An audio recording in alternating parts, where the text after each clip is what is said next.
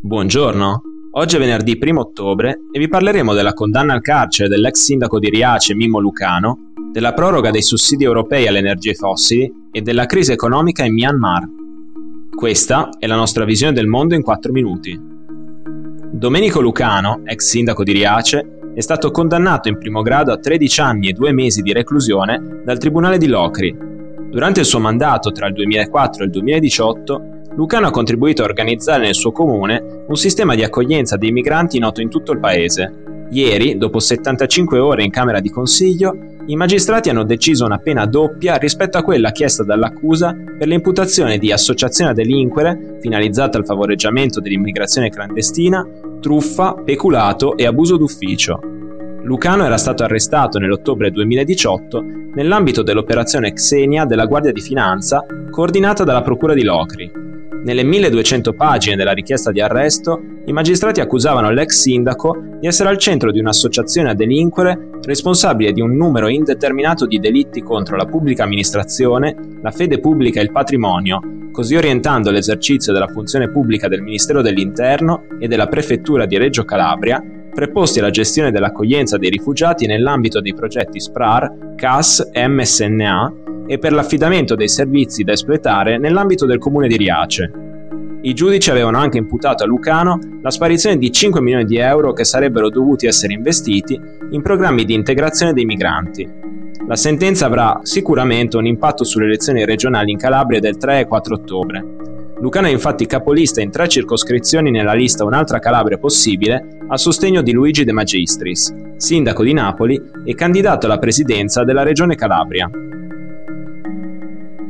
Ieri la Commissione Industria del Parlamento europeo ha votato a favore di una proroga dei sussidi comunitari per i combustibili fossili, una decisione che diverse associazioni ambientaliste hanno già definito devastante se diventasse legge. La decisione dei parlamentari estenderebbe fino alla fine del 2027 i sussidi per il settore del gas e la realizzazione di gasdotti, a patto che il gas sia miscelato con una non specificata quantità di idrogeno. L'idrogeno, che può essere ottenuto dal gas o da fonti rinnovabili, è uno dei pilastri della strategia europea per raggiungere le zero emissioni entro il 2050. La Commissione Industria ha anche approvato una delibera per riconoscere uno status speciale ai progetti infrastrutturali legati al gas naturale, come gasdotti e depositi di stoccaggio. Lo status di progetto di interesse comune permetterebbe di velocizzare i processi di verifica e autorizzazione di finanziamento da parte delle agenzie europee di circa una settantina di progetti, in grado di rilasciare nell'atmosfera 213 milioni di tonnellate di CO2 l'anno. Per Global Witness si tratta del quantitativo di emissioni rilasciato dall'industria carbonifera dell'intera Germania nel 2018.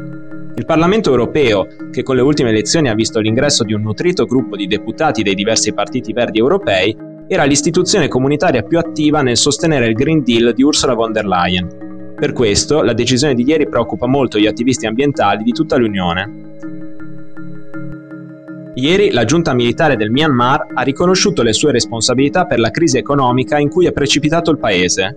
Nonostante le due ondate di Covid degli ultimi mesi e non meglio precisati i fattori esterni, il portavoce della giunta, Zamin Tun, ha detto che il governo deve assumersi la responsabilità di quanto accaduto durante il suo mandato e che sta facendo tutto il possibile per risolvere la situazione al meglio e il prima possibile.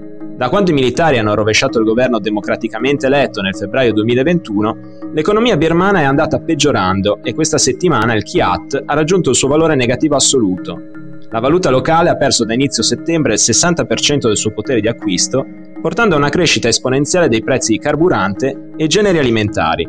Forse anche per questo la giunta militare ha deciso di abbassare la tensione, dichiarando il 27 settembre un cessato il fuoco unilaterale di 5 mesi con le milizie etniche del paese. Gli scontri tra militari e opposizione si sono fatti sempre più intensi nel paese, in particolare dal 16 aprile, quando membri del Parlamento deposto e leader di alcune minoranze etniche hanno istituito un governo di unità nazionale e un corpo armato noto come Forza di difesa del popolo, classificato come gruppo terroristico dalla giunta militare lo scorso 8 maggio. Intanto, la Banca Mondiale ha calcolato una contrazione del PIL del Myanmar del 18% nel corso dell'ultimo anno, il dato peggiore di tutto il sud-est asiatico. Per oggi è tutto, dalla redazione di The Vision a lunedì.